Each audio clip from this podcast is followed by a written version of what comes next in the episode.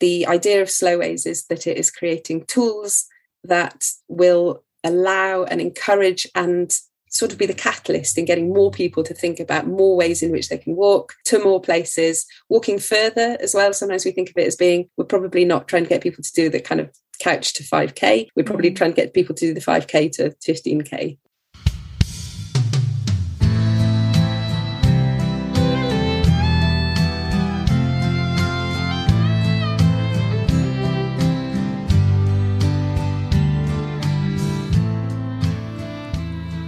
Welcome back to Head Right Out. My name is Zoe Langley Wathen, and I am just so delighted to be back here again with you. It feels like it's been forever. I have had a break for a while. I am still juggling some personal family situations. I've been needed on so many different levels and have valued this time with my family and the time away from editing the podcast. It's still my passion and it still inspires me each time I talk to another amazing woman for Head Right Out. But I know I have to give myself space to handle the important life stuff and be there for those that I love. It's that thing. It's family first, always. So, thank you for understanding and still being here with me despite the gap. Now, I have some good news for those of you who haven't been following along on social media. Head Right Out took the runner up award for the best health and well-being podcast in the Podcasting for Business Awards 2022. That was back on the 3rd of March. I was utterly floored. As Head Right Out is such a new show, I, I didn't expect this. It was just a great experience, and just to be shortlisted was enough. And in addition, the show also came in at number 13 in the top 20 of the listener's choice. So thank you to everyone who voted, everyone who listens and supports me. And thank you to all the incredible women who have talked with me and shared their experiences for me to share with you on Head Right Out. Without their honesty and willingness to open up to me, Head Right Out wouldn't exist. And I must say a big thank you here too to Mike, my husband, who is my biggest fan and supports me through all of the times when I'm banging my head against the side of the boat because my editing isn't going well or the internet connection's dropped out. So, yes, Mike, thank you so much too. Okay, today's conversation is with Hannah Engelkamp, otherwise known as Seaside Donkey on social media. There will be a second episode with Hannah in a few weeks' time as we had so much to cover and I wanted to really keep the, the two episodes focused.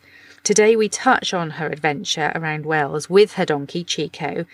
Uh, we also talk about her life since the arrival of children, including how they dealt with the difficulties, I guess, that were brought up because of the pandemic. But our main focus is about slow ways. a new organisation that Hannah works for, who are on a wonderful mission to create a web of walking routes all over Great Britain. Let's go and find out more.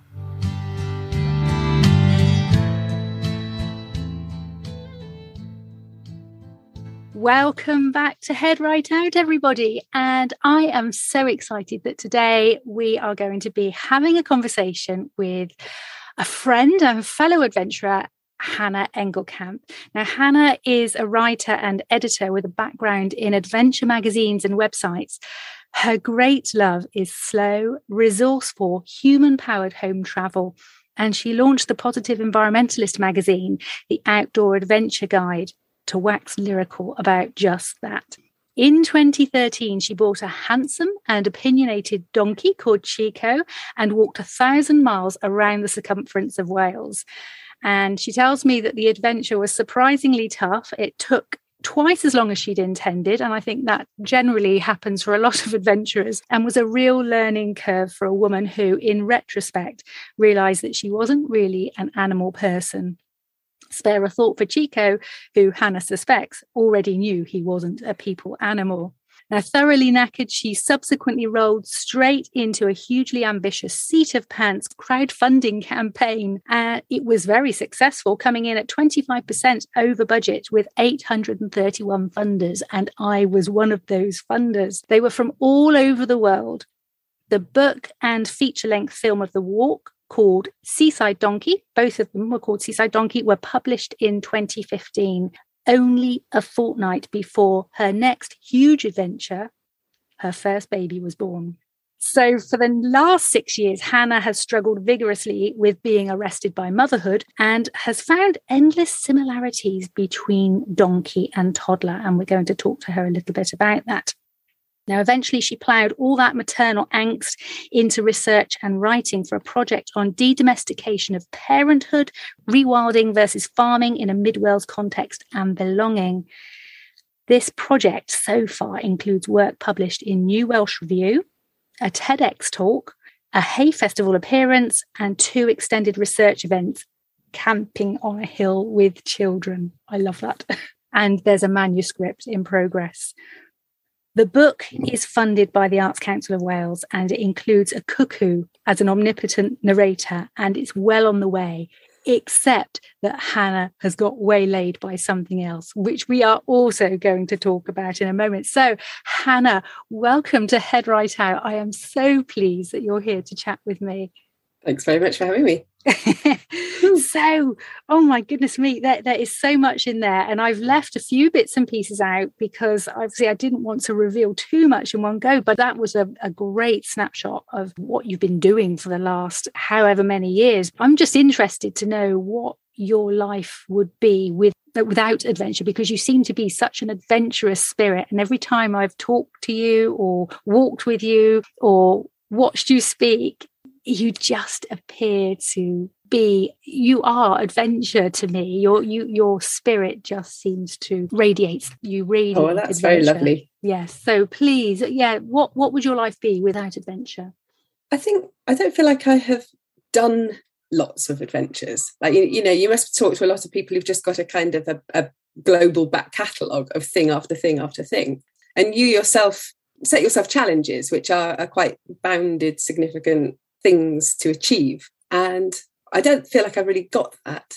So I guess if I radiate any adventure, it's hopefully just a desire not ever to do things accidentally, not to sort of sleepwalk through things and that kind of thing. So that wherever, whatever it is that I am doing, I'm trying to do it in a way that feels as beneficial in various ways. And so often that is basically by making things kind of harder for myself, which I suppose might be a definition of adventurousness. well, I was actually going to suggest that because I have a lot of women that say to me, Oh, I couldn't possibly talk to you on the podcast because, you know, I haven't done you know half the things that some of the women that you talk to have done and oh you know my story wouldn't be interesting at all and and what i say to them is that actually what you're doing in your everyday life is adventurous. It's not necessarily that you have to go and climb Everest or you have to jump out of a plane. And I know I did jump out of a plane a few months ago, but that was just kind of as a result of lots of people saying that. And I thought, oh, to hell with it, you know, I'm just going to do it.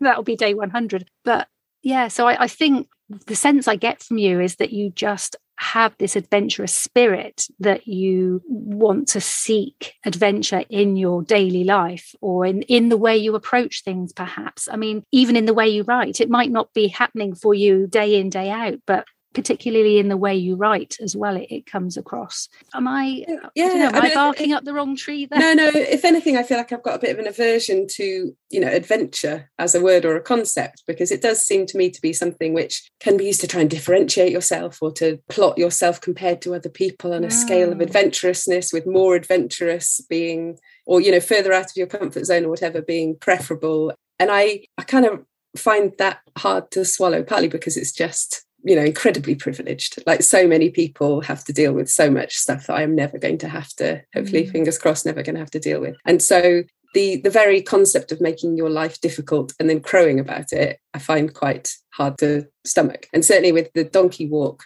i didn't want to force people to read a book or watch a film that had any kind of poor me element to it because I knew this was a hardship, series of hardships of my own devising. And I was just, you know, I was really lucky to be able to go and do it.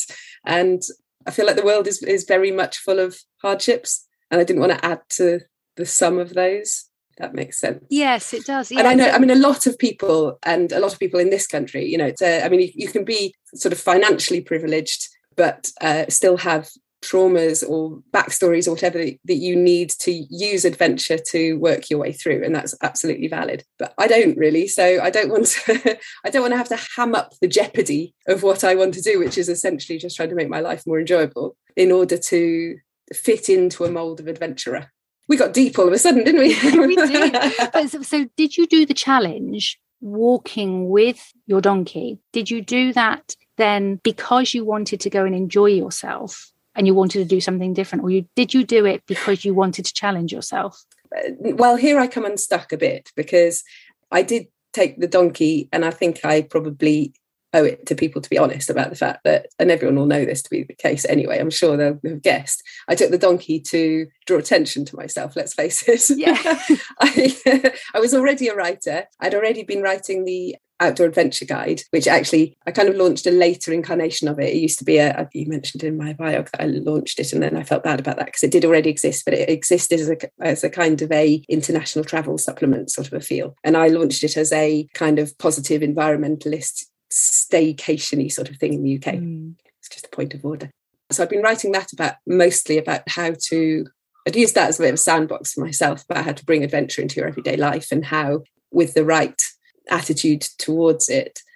Walking the dog was an adventure and stepping outside your front door was an adventure. And and that fitted in for me to a, a sort of a make do and mend agenda mm. and an anti-commercial anti long haul flight pro incorporating it into your everyday life version of adventure. So I had already been writing about that for quite a few years. And I obviously, in, in the process of doing that, I'd come across all sorts of adventurers doing interesting things. So I had well, well had in mind that that was the sort of thing that was a viable lifestyle choice. and I also, and, and being a writer, I also thought it'd be, you know, quite nice to try to write something about it. And the Wales Coast Path, of course, had just opened up yeah. uh, the year that that year. So I was writing a little news article about it for the Outdoor Adventure Guide and thought, actually, no, it wasn't the outdoor. Oh, it was a bit of a gap, a time gap. Anyway, I was, was writing a, a news ago. article. It was, it was a long time ago, I know, and I'm getting a bit fuzzy. we'll probably get to that in the middle-aged part of this conversation. yes. Uh, yes. So the uh, Wales Coast Path was opening up, and I was writing a news article about it, and I just thought I was living in London and it, Wales is my country where I was born and brought up. And I just thought, actually, I don't really want to be writing a news article about it. I want to be doing it. And then, so I kind of decided to do that. And then I thought, uh, I, I know I had this little mini epiphany uh, that if I took a donkey, then people would pay attention and I'd have something to write a book about. Wow. And actually, I was dead right. Yeah. Yeah.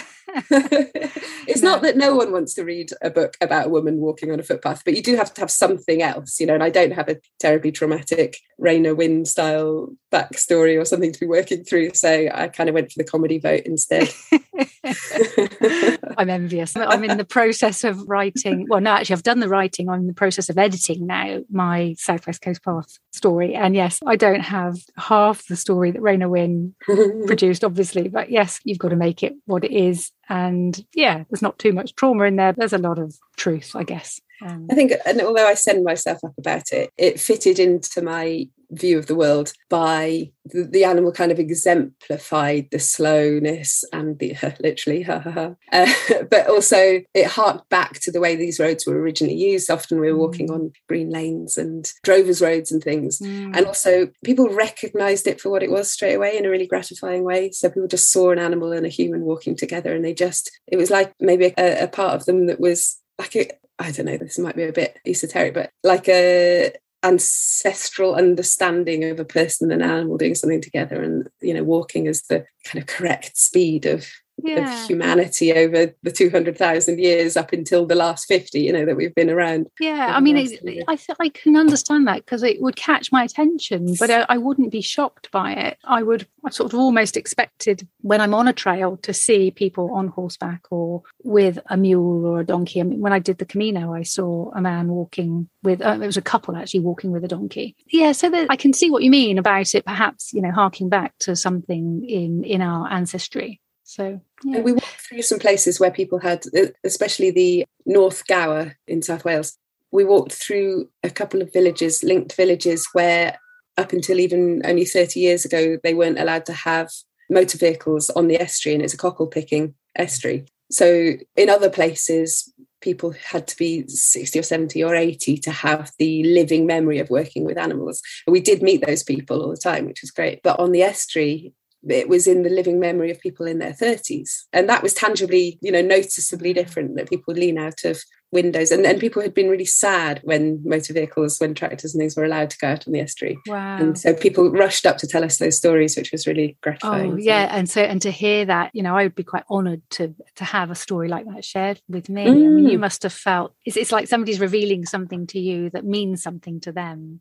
I think so. And because working and walking with an animal is something that actually is really like I'm not an animal person actually, and so I hadn't seen this coming, but maybe it was probably all the more powerful for that. If you get on with an animal, the two of you are of one mind and of one job, and you communicate with each other on that non-verbal level. That's really deep, and it's something actually that dog owners already know.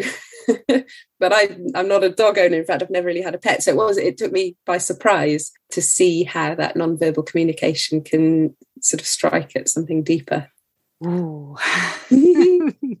so I am really desperate to kind of dig into that deeper, but I want to save this. I want to, yeah, I, am going to wrap up the Wales Coast Path slash circumference of Wales story and just tuck it over there to one side for a little bit because we're going to have a completely separate conversation about that for another episode because the story of Seaside Donkey and Hannah really does need to have an episode all of its own.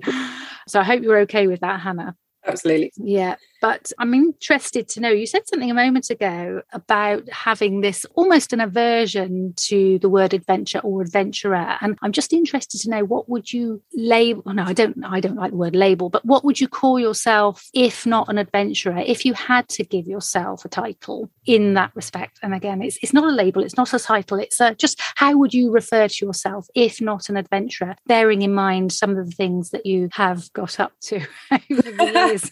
well, obviously, you know, it tickles me on the tummy when people consider me adventurer. Of course, I'm, I'm, I'm, uh, I'm, you know, egotistical as the next person. So, you know, it's a bit of a like, oh shuck, oh don't, oh don't be silly, I'm not an oh, adventurer. At the same time as then suggesting that I have some big problem with it. So I'm aware of that as well. but then uh, you know so many the things that i've done from that outdoor adventure guide and then what i was trying to do with the book in making it light-hearted and trying not to suggest that it was something that only i could do because only i had this mettle to you know actually do this. I, I want not to put myself apart from other people because like actually I, I don't i think a lot of people couldn't walk around wales with the donkey but i think it's the donkey element that was the issue there i think most people could probably walk around wales and a lot of that is not giving yourself the choice. So I think probably that's what sets adventurers apart is that mm. they just don't give themselves the, you know, they make a an idea. they they come up with an idea and they tell everyone about it and then they can't get out of it and and then they fulfill it. And I think that that's the kind of core of adventuring, isn't it? And so I don't know. I'm, I'm not. I'm not coming up with an answer. What would I call myself? The other thing is that I haven't done another grand uh, ostentatious adventure like the donkey walk. For the first few years, I was doing the, the crowdfunding, which was easily as hard as the walk. And then I was writing the book, which was easily as hard as the walk. And then I was finishing the film, which is easily as hard as the walk. And then I had a baby, which was easily as hard as, the, as the walk. And then I had a second baby. I was going to say, so actually, another one. There's been like, yeah, there's been five life events, not six, since the walk, which were all in a way as hard as the walk only it's the walk that is unusual and special. It's been massive, so. but have you found that that's filtered into your life with children now? I mean, have you gone off on mini adventures with children, even if it's just like you know two or three days? Have you found that you've tackled things perhaps with the children that you might not have done had you not gone off on the walk around Wales? Perhaps Actually, the challenge for me has been to try to shelve that like for the first few years i tried to keep up with that and i had definitely underestimated first of all how much i had a cesarean with my first baby not intending to have one. And so that was my first experience of physical trauma in a way. You know i, I actually suddenly had accessibility issues where i never had before. Mm. so that was an interesting humbling experience. And then i had the accessibility issues of having a small child. And he it turned out was extremely opinionated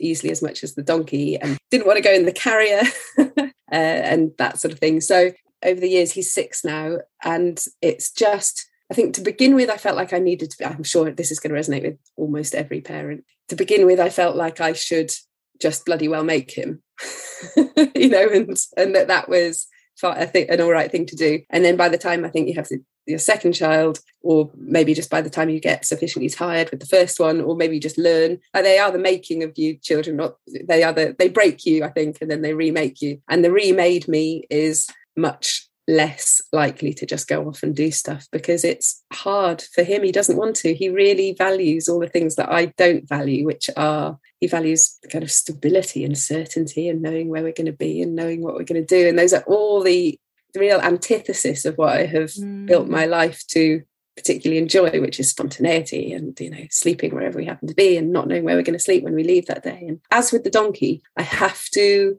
appreciate that I'm the one with the power in the relationship between me, me, and my child, as I was the one with the power in the relationship between me and the donkey. And if you're the one with the power, you have to try to recognize that and to recognize that the powerless party will display some funny behavior that is only clear in the context of their powerlessness and and for both of those creatures my son and the donkey that powerlessness manifested as just really wanting to know where bedtime you know where they were going to be sleeping and what we were going to be doing and knowing in advance and not being disrupted and eating the same sorts of things and not being dragged around the place by oh me. Oh my gosh, routine is king. yeah, like, yeah, it is. Yes, it is, and it, it really hurt. But at the same time, both donkey and son taught me a lot of things that were wrong, potentially wrong, because I, you know, my idea of what it was nice to do. So I had been writing about well-being of being outdoors and being in the moment and being, you know,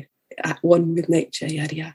And actually, what I wanted to do was distances and summits and challenges and and that kind of thing. And both the donkey and the baby couldn't care less. In fact, were actively adverse to anything that was about deferred gratification or getting somewhere other than we were right now. And both of them had a really honest appreciation of the moment and dwell in their moment. And so I had a mm. couple of years, the first couple of years of parenting, I really had to delve into. I wasn't really enjoying being a parent particularly. I think my son was kind of particularly hard work as well. Now that I've got a daughter, I can reevaluate that one a little bit. I definitely didn't make it easier for him or for myself either. And I, I set myself these sort of mini artistic challenges to try to go out with my son and let him guide me around the small outdoors, hedgerows, you know, mm. puddles, and sitting by a, a stream and throwing stones into it. You know, I'm happy to sit by a stream and throw stones into it for about 30 seconds and then I want to do the next thing. Whereas he could do it for an hour happily and mm. or, you know probably a day and actually would choose a camping spot once we started to cotton onto this would choose a camping spot that had a stream and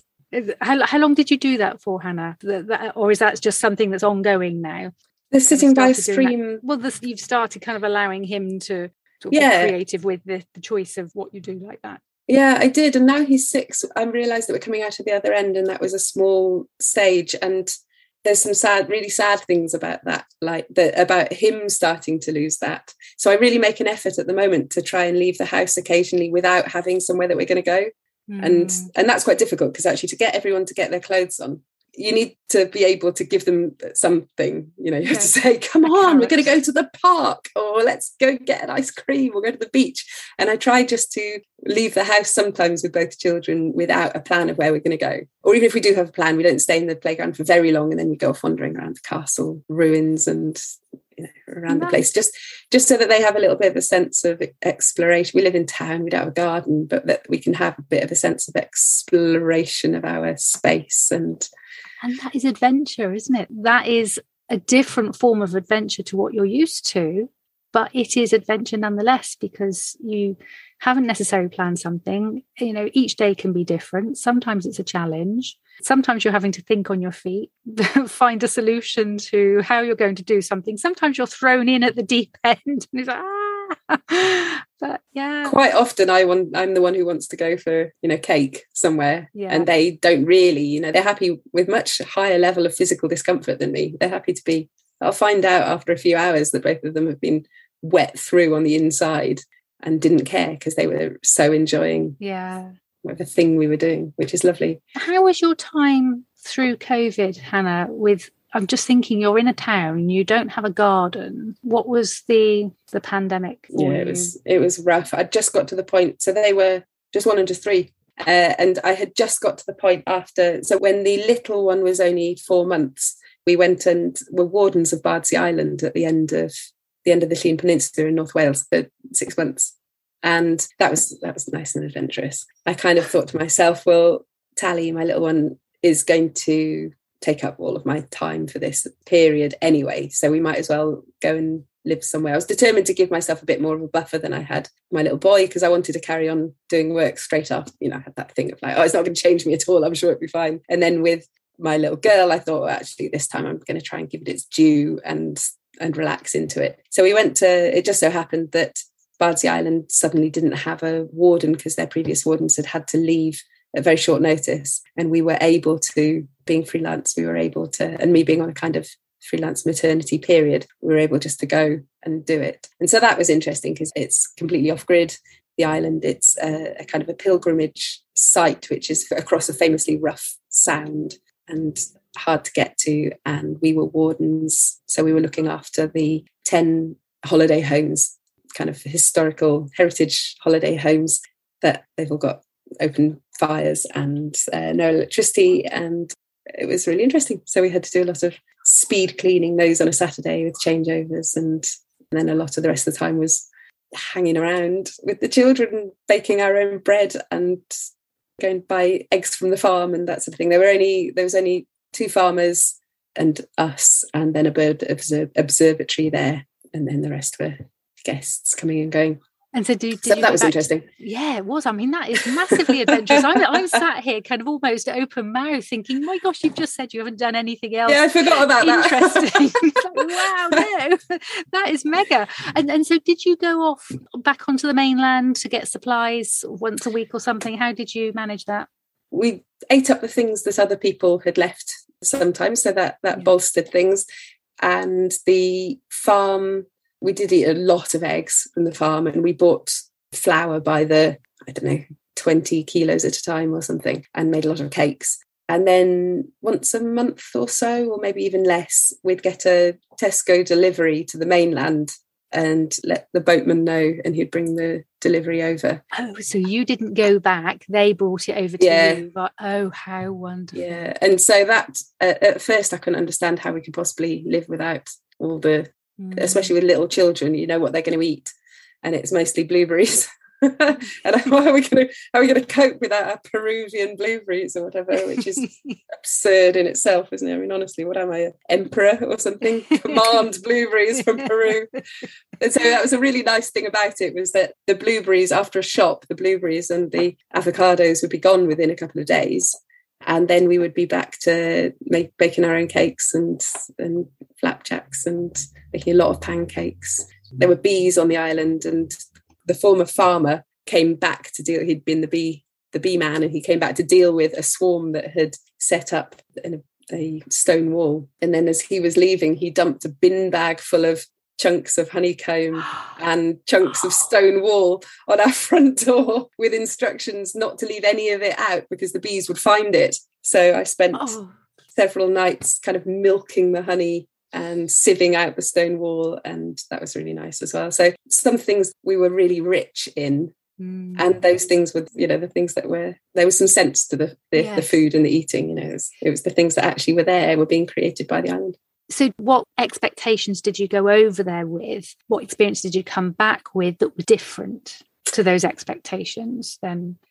I realised that I'd mentioned Bardsey just as an aside, answering a different question of yours, which mm. was to do with learning from children, I think. Mm. oh, and, and what age? Oh, and COVID, that was it. COVID is so, yes. yeah. So I kept, we came back from that and I had a couple of months of deciding to take it easy, I think, before getting back into work and my little boy had his tonsils out. And then so we, i gave that due amount of time which i never would have done in the past. That's the sort of thing i would have scheduled into you know an afternoon and be like okay back to work the next day. And so that felt kind of positive. I had two children now and i was going to try and take things a little bit more easily. And I mean, Bardsey was incredibly busy, but I mean, we ran music nights and all of that sort of thing, which was great. And we were very visible and very, you know, there, met all the visitors and they all had their own things going on. And we had art classes and all of that sort of stuff. So it was super busy, but it was rather more in the moment than other things. We had a bit of internet, but, you know, not very much. And it was lovely about it. And so when we came back, I was kind of determined to re enter gently. And then my little boy went to school in the January, and I was really glad about that. And I'd lined, I think I'd probably lined my mum up to look after my little girl a couple of days a week or something like that. So I could start to get back into work. My, and Oshan, my little boy, was in school for about three weeks or four weeks or something before COVID closed the schools. So actually, what happened was I was just starting to get that sense of myself as I, re- yeah, I really, really, really like working. I'm lucky to really like the things that I do, and I'm lucky to be able to do the things that I like. And I'm freelance and sort of always have prioritized low living costs, I guess, mm. so as to mm. be able to not feel beholden to having you know we don't own a house and we don't have a mortgage so we and we don't have big loans and things. So we have always tried to be able to pick and choose. So that's always been good. So i was really looking forward to getting back to work and having a bit less time with the children because i didn't feel like a natural stay at home mum particularly. And then we had these three weeks and then we were straight back into it. So actually covid just felt incredibly familiar and i just felt really crestfallen. It just felt like exactly you know exactly more of the same. But it meant that we were very well versed in how to find little hedgerows and undergrowth, undergrowth and things. And we got turfed off, kind of famously turfed off the beach in Aberystwyth once on, I think it must have been like Easter Sunday when they had just brought in lockdown. And we were on the beach and the children were too, you know, I, I couldn't walk with both children on no. the beach.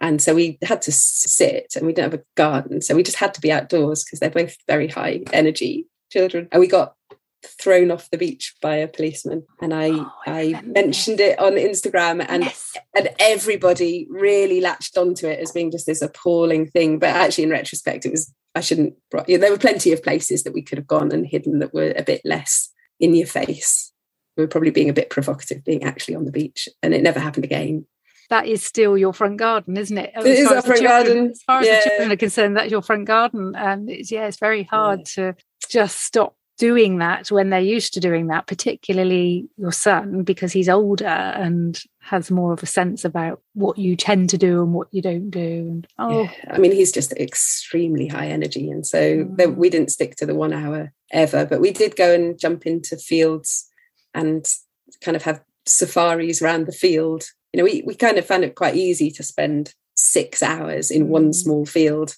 a little bit of paddling in a boggy bit over here, and then sword fighting with sticks over here, and then a little picnic, a lot of picnics, a lot of picnics. We all bond over picnics, and yeah, wow. I mean, it was it's the sort of thing. I mean, I think with the whole of parenting, it's the sort of thing that I probably look back on quite fondly and betray myself of the time by thinking of it as being quite a nice period. It wasn't. It, it was really hard. yeah, it's tough, tough at the time, and as midlife women as well, you know, that particularly with young children can be perhaps more difficult for you know correct me if you think i'm wrong but as we get older you know our energy levels are perhaps going down and are as not as maybe not as high as somebody who's in their just had a baby in their 20s if you've got two children and you're are you how old are you hannah? Are you in your, 42 you're 42 yeah. So yeah. you'd have been about 40 then when that was all happening. Yeah. But yeah so it is it's it's a tricky time but you've got through it. And like you say you probably will end up looking back on it with fondness and at the time you feel like it's forever. Mm and you feel like it's forever in terms of the years, but it's also forever in terms of the minutes. You know, just mm. all of it stretches and expands in ways that you're not used to. I think when you first well, have children. I just uh, the way I see it is you just seem to have come through that and. Every hurdle that you've had to navigate, you have just tackled it with more creativity. You know, you have a creative mind and you've just managed to work your way through it in a, a wiggle, but, but you've got through it. And yeah, it's something that you'll all probably look back on fondly later. Now, you've got through all of this in a, a long, slow way. Uh, you've been, as you talked about, the fields, going through the fields on this safari and, and finding your, your adventure through the fields. You've moved into another adventure now. And this is something that we skipped earlier in your introduction. But you were working on a book, and we'll talk about, we'll come back to the book in a moment. But you were working on the book, and then it was well on the way, but then something else stepped in. Another opportunity arose for you. And that opportunity came about in the form of over to you. Mm-hmm. I now have the total honour and amazing modern kind of tech startup style job title of culture, imagination, and story lead of Slowways, uh, which is fab, isn't it? So what a title! Just, that is amazing. So say that again. It's the culture. I'm the culture, imagination, and story lead. That is which, incredible. yeah, it's kind. Of, it's it's pretty good. I think I sort of refer to myself as sort of the not like the head of editorial because we're a small team that suggests a, a large number of people working mm. under me but the, holding up the editorial end of things, really, yes. of Slowways. And I hope that uh, a lot of people, a lot of your listeners might know what slow ways is already, but it is, it's very new. And where the culture and the imagination side, so the stories is going to be a part of the website. That's that's simple. It's a, a part of the website that reflects people's stories mm, okay. and tells people's stories in various different ways. And the the culture and the imagination part are really exciting because this is where this new job is about uh, trying to change the landscape. And I'm really excited about this. So, in a nutshell, Slow Ways, for people who don't know, is a network that already exists now of crowdsourced walking routes between every town and city and many of the large large villages in the whole of Great Britain. So already you can go to the website and you can plot a way list from your own town or village to any other place in Great Britain along these routes. And at the moment, the routes are kind of invented because they've been made up by hundreds of volunteers, all sitting on laptops using, I assume, mapping, so OpenStreetMap and Google Street View and whatever other means that they had, and uh, I suppose sort of ordnance survey maps. So you can see where there, there hasn't been any actual on the ground path making going on. These are all paths that exist, but the idea was to join them all up and create routes so that you could be sure of a route between one place and another. And now this phase at the moment is to test all of those routes. So we're inviting people to go out and test them and review them and amend them. So they're places where they don't actually work because they are things that have been invented mm. remotely. Uh, so it's a, it's this big kind of pioneering testing phase as we test this network but it's all finite. The intention isn't to create more and more and more routes between two villages, but to find one that really feels like the best. And the best is the safest, the most direct. And only later in the list of importance is beauty and things. So the intention is the directness, that it's something that you know that you can actually walk from here to your next town direct and trusted that and safe so and off-road where possible yes and does accessibility come into it as well hannah it does yeah so we talk about it as being walking and wheeling okay and in this first instance it's all such an unknown quantity that we certainly wouldn't want to it's this pioneering phase. So we don't really know what different paths are like until people have walked them and have reviewed them. Mm. Once you get three positive reviews on one route, that route is then verified and it gets a kind of a snail icon. Our logo is a snail oh, Slowways and it gets a, a, snail icon with a tick on it and then it is verified. And i think we're we're thinking about if something gets three bad reviews perhaps that might be its its death knell as well. And some routes of course just are never going to be very accessible. So some of them are there's a there's a 60 kilometer route in scotland that is just you know that is the shortest, most direct way between two settlements, mm. and it's sixty kilometres because that's, that's the that's. And then there's there's plenty of slow ways in central London and, and other cities that are three kilometres or you know even less sometimes. So there's a, a big variety of uh, different routes, and that reflects the big variety of different land uses in the UK yeah and, I think the, the idea really is to, to try to create uh, this is where the culture and the imagination side of things really appeal to me. The idea is that we have a road network and we have a rail network that you just know you know what they are. You can trust them. You assume that you will be able to get from anywhere in great britain to any other place certainly on the road network and to some extent on the rail network. And we don't have anything like that for walking no. Whereas walking actually is how people have always got around. So it's about trying to create that feeling, and that's what changes people's relationship with land. And that's what I think is really exciting. Obviously, yeah, so it's trusting is trusting that there's going to be a route there. It says there's going to be a route there, and then yeah, knowing that that is part of that network from settlement to settlement, then I have seen, you know, various people on different groups or different social media platforms talking about it. There was one in particular that he just didn't get the point of it. And he said, Well, you know, haven't we already got this already? You know, we've got ordnance survey maps. Isn't that what they're for? And it details where all the footpaths and the permissive paths are and the rights of way. But it is different to that, isn't it?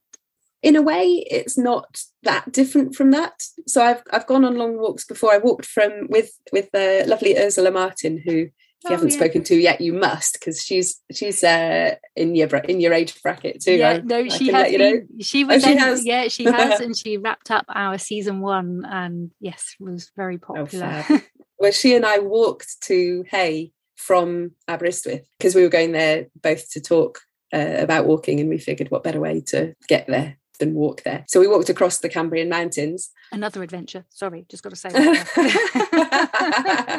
oh, all right then.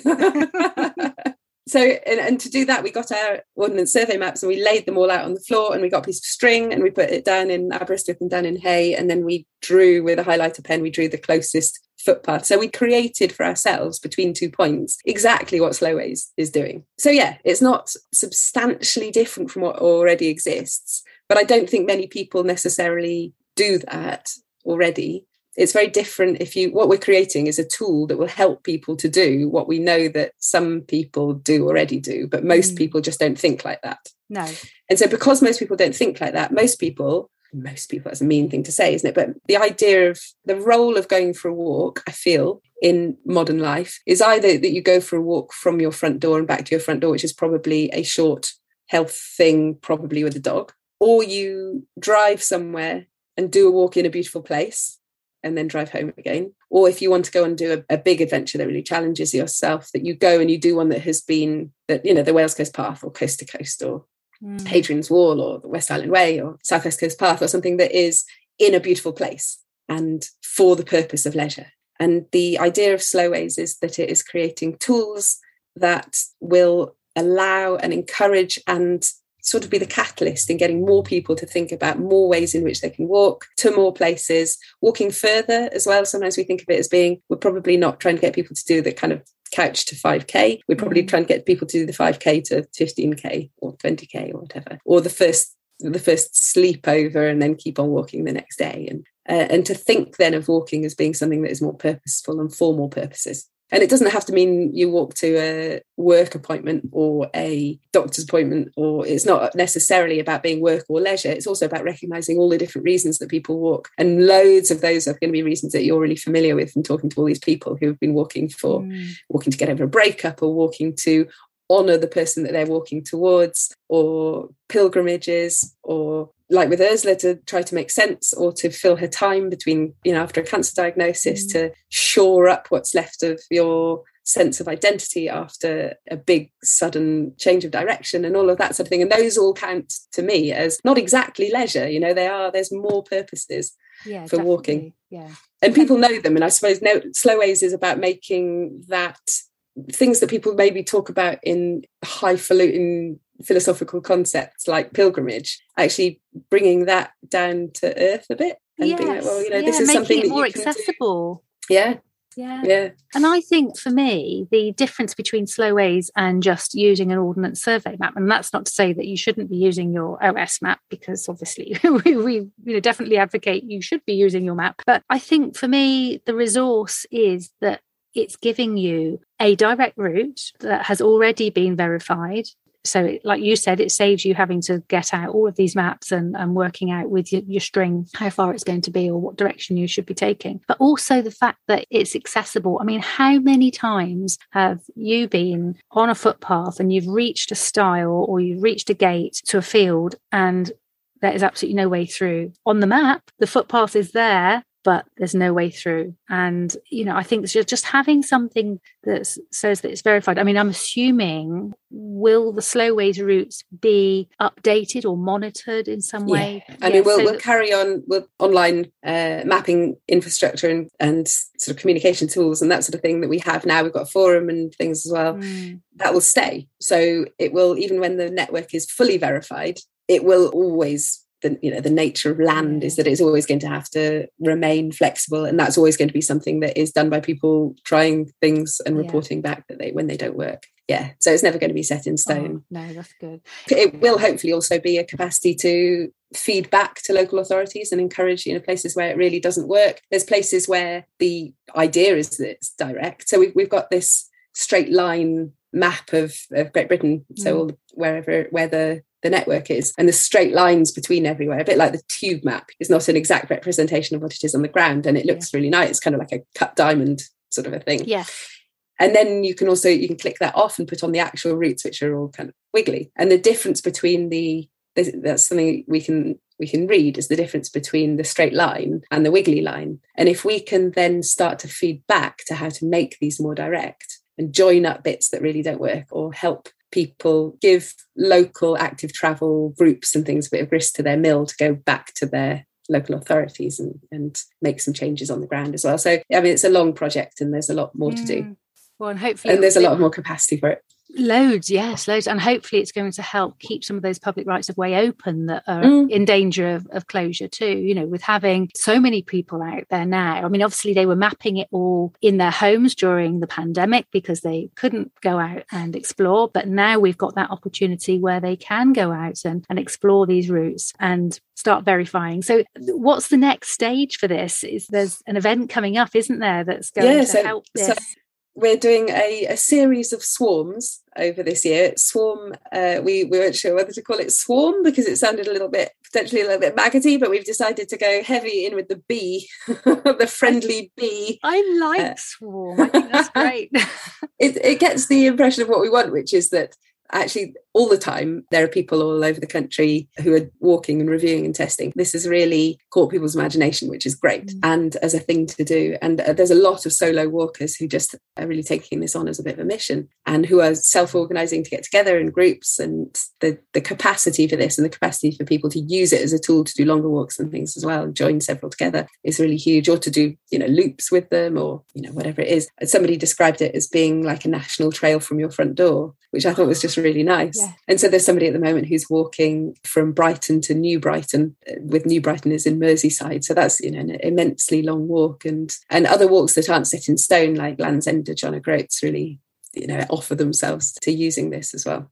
So, what's next for us? So, there are already people walking all over the place and doing this all the time, and it's really exciting and really gratifying to see on social media. We've got we're the hashtag Slowways on Twitter, Facebook, and Instagram, and at Slowways UK on all of those three. So every weekend, especially, I mean, there's people walking every day of the week as well, but every weekend we especially get a kind of pouring in of reviews and downloading of the routes as well. And so that's really nice. And then we thought if we had the swarms, because the original network had been set up on these hack days. The first one was in person, and then because of COVID, subsequent ones were people doing them at home. But they were hack days of people sitting at their laptops and inventing all the routes. And so to get some of that hack day energy into the walking of the routes, we've decided to condense our badgering of people to walk slowways, our appealing to people to walk slowways into these days. Appealing. Uh, and so we uh, have one next weekend in Leeds and then we're going to have one in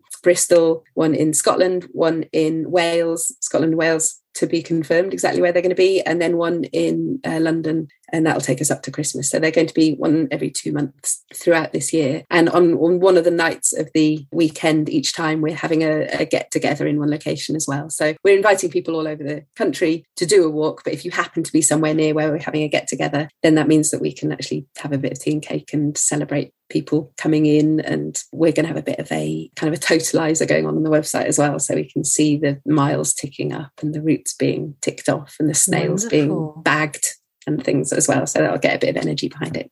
So just to clarify then, this coming weekend on Saturday, that is the is that the 28th? It's the 26th. 26th so the, sorry. we're counting Friday as well for people who want long weekends. So we okay. for the 25th, 26th, 27th, Friday, Saturday, and Sunday coming up, we are inviting people to walk and put things on social media and hashtag So we'll see what people are doing. Also, we have two filmmakers who are going to be walking slow ways and then receiving people's films. So anybody who does do a walk, if they do a kind of a selfie of themselves in the most beautiful place or the most awful place and their sort of finish line, or if they're in a group, a kind of a group selfie or a slow 360 panorama, and send that in to us, then they'll be incorporated in the film as well, which will be really nice. So, do they send that to Slow Ways? Yeah, we've got a Google form that people can fill in to do that. So, if they go on the Slow Ways website, which is slowways.org, and we've got a page called National Swarm, which we'll also put links all over yeah. the social media for it as well. And on there, there'll be a link to the form to send things in. I'll make sure uh, so I that would be really nice in the show notes as well. Oh, that'd so be brilliant. That people can access. Great, that. and people can do. You know, some people will want to do something ostentatious because why not? Yeah. So some people might want to do some really long ones. If anyone wants to knock off that 60 kilometre one in Scotland, we'd be delighted because we all feel that one hanging over us. At some point, one of us is going to have to go and do it if nobody else does. But equally, there's loads of short ones. And the nature of them is that they join up really well with, with public transport, of course, because they go from settlement to settlement. So mm. you could easily do a kind of a ring of of three or five kilometer ones in a city centre or do one and then get back by train or whatever. So it's not, they don't have to be hardcore at all.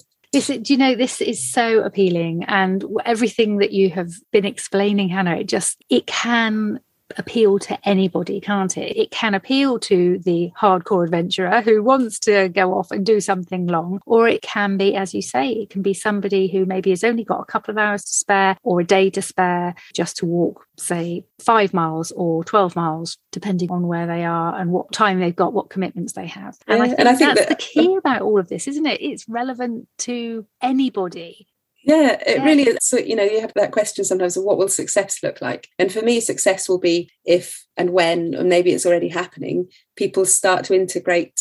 Some people already do it, of course, for, for various reasons and often not on purpose. But if you can integrate walking with real life, so it's mm. not a out of real life thing that you just do for leisure, that's really lovely and valid. I think a lot of people do that already. But if it can be something where you think, well, I'm going to so and so place because I've got to, you know, drop the car off for an MOT or, you know, all the reasons why you might do one journey and you'd normally just come straight back again. But maybe to think, well, actually, that is my day off, or perhaps I could walk somewhere to meet somebody and then go back again. And it's just going to be a nicer journey because it's a walk rather than a difficult drive or mm. whatever it is.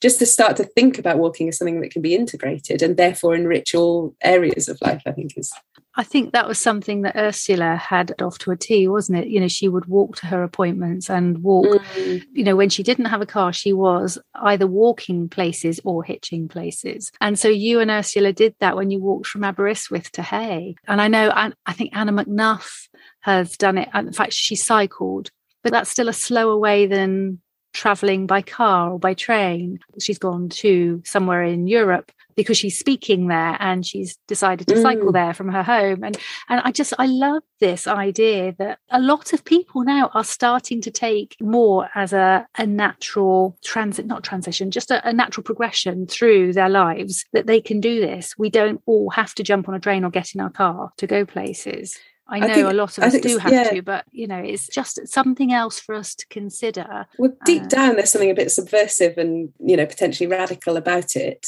which mm. is that it encourages people to think of time not as money. Yes. For the pockets that you're able to do that in, yes. there's something a little bit sort of anti capitalist about it, which is what I like about it, which is that we're so encouraged to think that time is money. And a lot of people won't be able to fit this, or especially people with hard manual jobs or, you know, really early morning cleaning jobs or jam packed in picking up the children and then getting to a twilight job. You know, it, it's really important to me that this isn't a middle class leisure tool or a middle class leisure mm. message. And that's going to be a lot of the work of the next few years, is because it's such a new organization. We're, we're just working out who we're talking to and how and, and how we put all these things across. But I think if it can be that you can recognize in your life the places, the things that make you happy and how that you can expand those and diminish the things that don't make you happy. So let's say you've got a grim commute where you always get stuck, but you sit in the car at the same time and covid sort of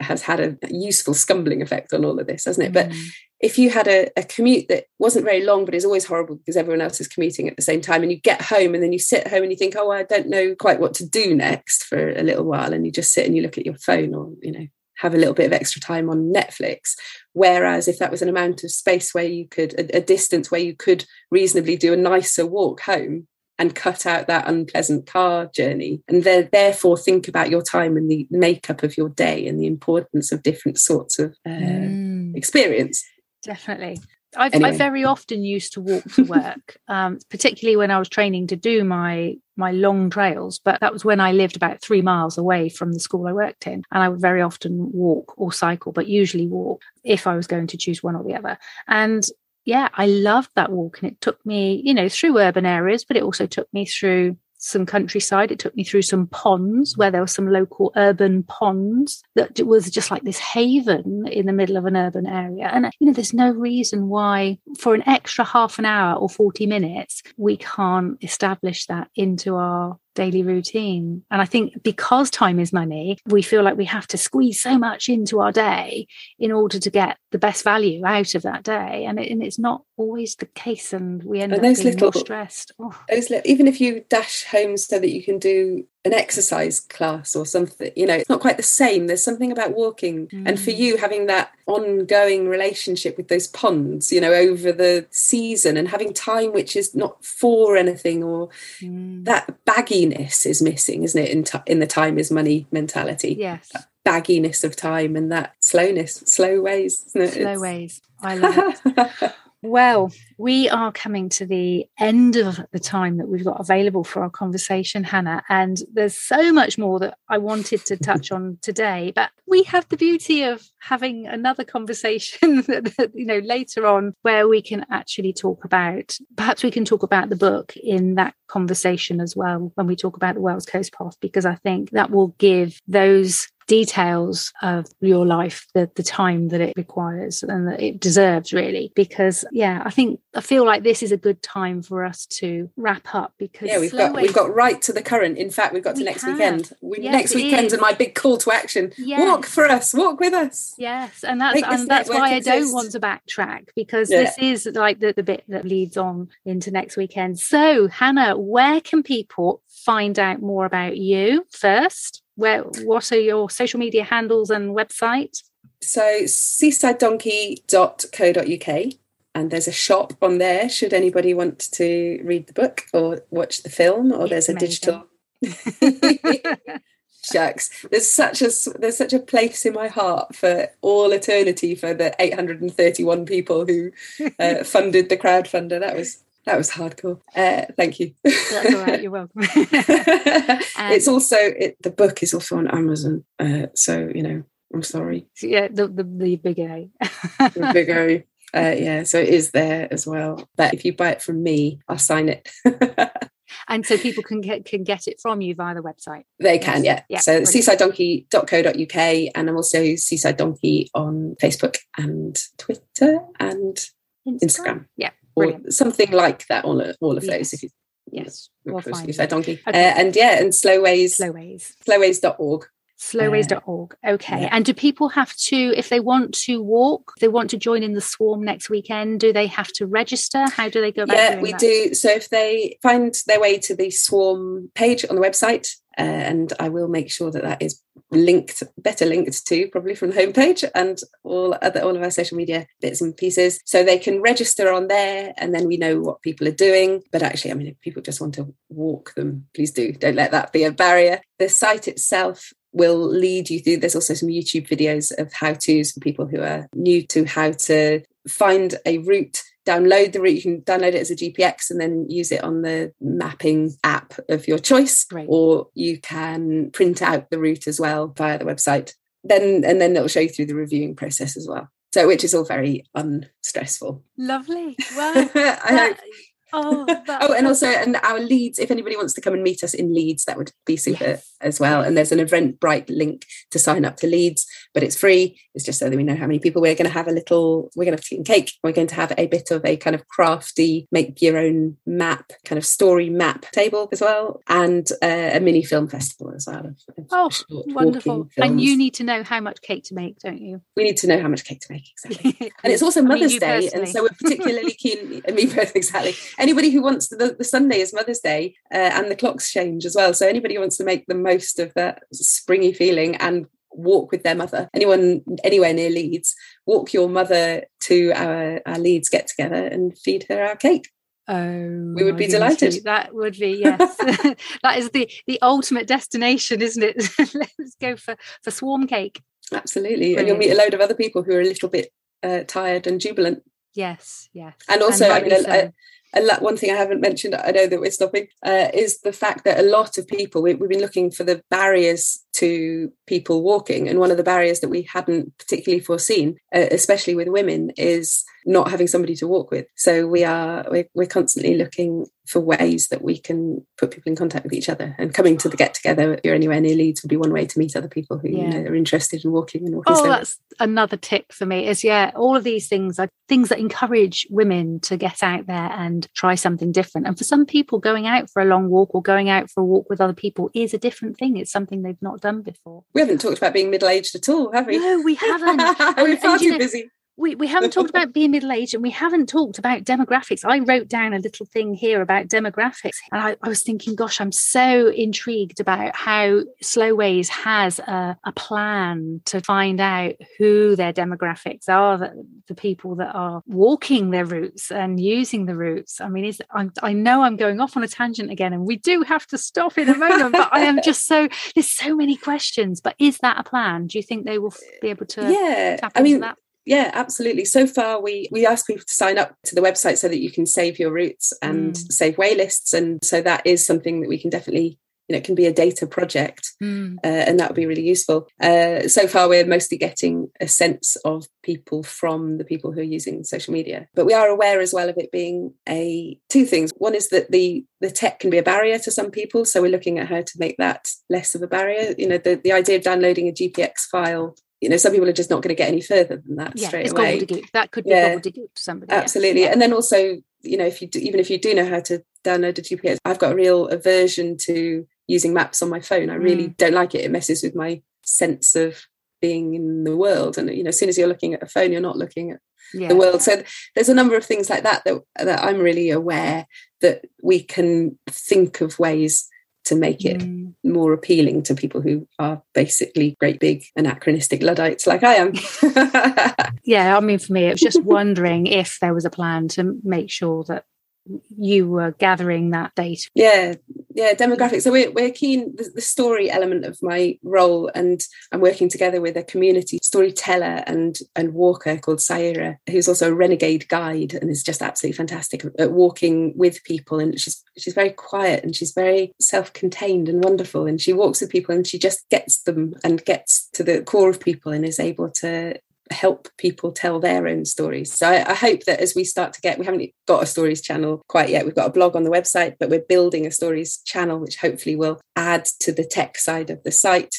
And what I'm really hoping is that when you write a review of a route, you don't feel like you're inputting data into a data project. You feel like you're leaving a note for the next person who's going to mm. walk that route and you feel like you're perhaps leaving memories on a site or that it's a, in itself is a slow experience and a mindful experience. So it's really exciting working with tech you know in a tech environment to try and bring these things about but that analog tech tension is really exciting and interesting as well. I love that well, I am going to leave it there, Hannah, because if I ask you anything else, yeah, I, it's me. I just, I'm, yeah, full of exciting things there that I just want to jump on. But we we can talk again, and we are going to talk again, which I am incredibly looking forward to. But Hannah Engelkamp, thank you so much for taking the time to talk to me today. And yes, I shall look forward to the next time.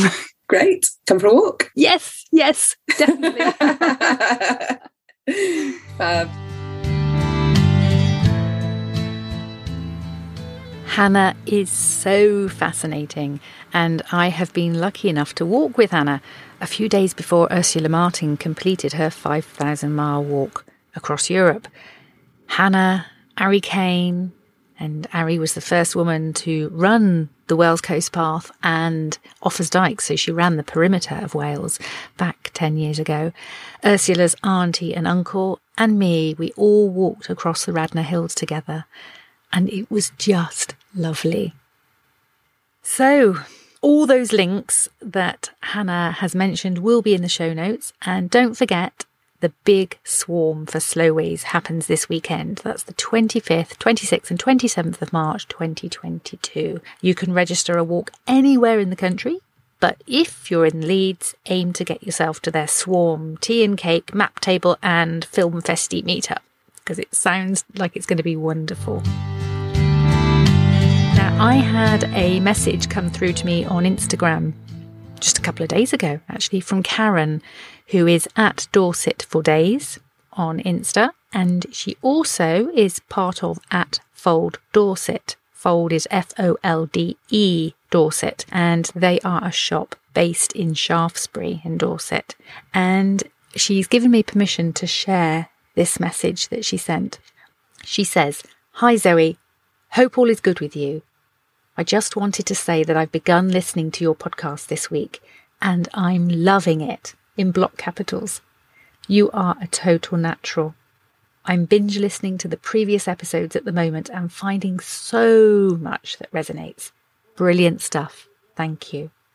Now, I messaged Karen back and thanked her for that and just let her know that it was perfect timing for me because I'd been on a little break for a while from the podcast and that, you know, how easy it is to let yourself think that it's not reaching people, it's only your friends and family listening. So, yeah, I thanked her and she said to me, I'm so glad this has landed at a good time.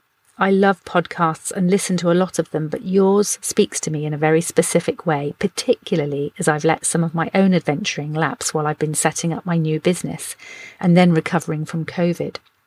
Recently, I've been racked with probably perimenopausal doubt that my body isn't up to it anymore. My joints ache like crazy at the moment. But you and your guests have inspired me to keep on keeping on. Keep up the good work, Zoe. I'll share the podcast on at Fold Dorset Stories too, as I think lots of our customers will enjoy it. So obviously, I came back to Karen again and said, This is exactly the intention of the podcast. And it sounds like you've been going through all the similar stuff to me doubts, aches, busy life. We absolutely must keep on keeping on, despite it being difficult sometimes. And I was really fascinated. I've been following Fold Dorset's Instagram feed for quite a while since they began. And she said, We're definitely coming from the same place. Part of the purpose of Fold is to encourage a greater engagement with the outdoors, particularly among women who have been put off by the typical image of a Gore Tex clad man climbing a mountain. We have lots of conversations in the shop about walking and wild swimming. And I just, I just love that, how these conversations naturally unfold. So, Fold is evolving, Head Right Out is evolving, and I just wanted to share that really positive feedback from Karen and hope that if you can perhaps take a moment to give Head Right Out a five star review or get in touch with me like Karen did on social media, and then I can share that with other people too. It always warms my heart to hear firsthand feedback of how much you're enjoying the podcast and the impact it's having. And if we get reviews um, and five star reviews too, that helps me to reach the people that need to hear the podcast. Okay, that's it from me for a little while. I will be back with you again as soon as I can, as soon as things start to settle down here, and I really look forward to bringing you more conversations with resilient women. But until then, go and do something that pushes you out of your comfort zone something that you're going to enjoy, but something that you're going to feel really rewarded by. Something that you can write a letter to the grandkids and tell them all about. I hope you're enjoying the spring sunshine. Let's get out there and head right out. Head right out hugs to you all. Mwah.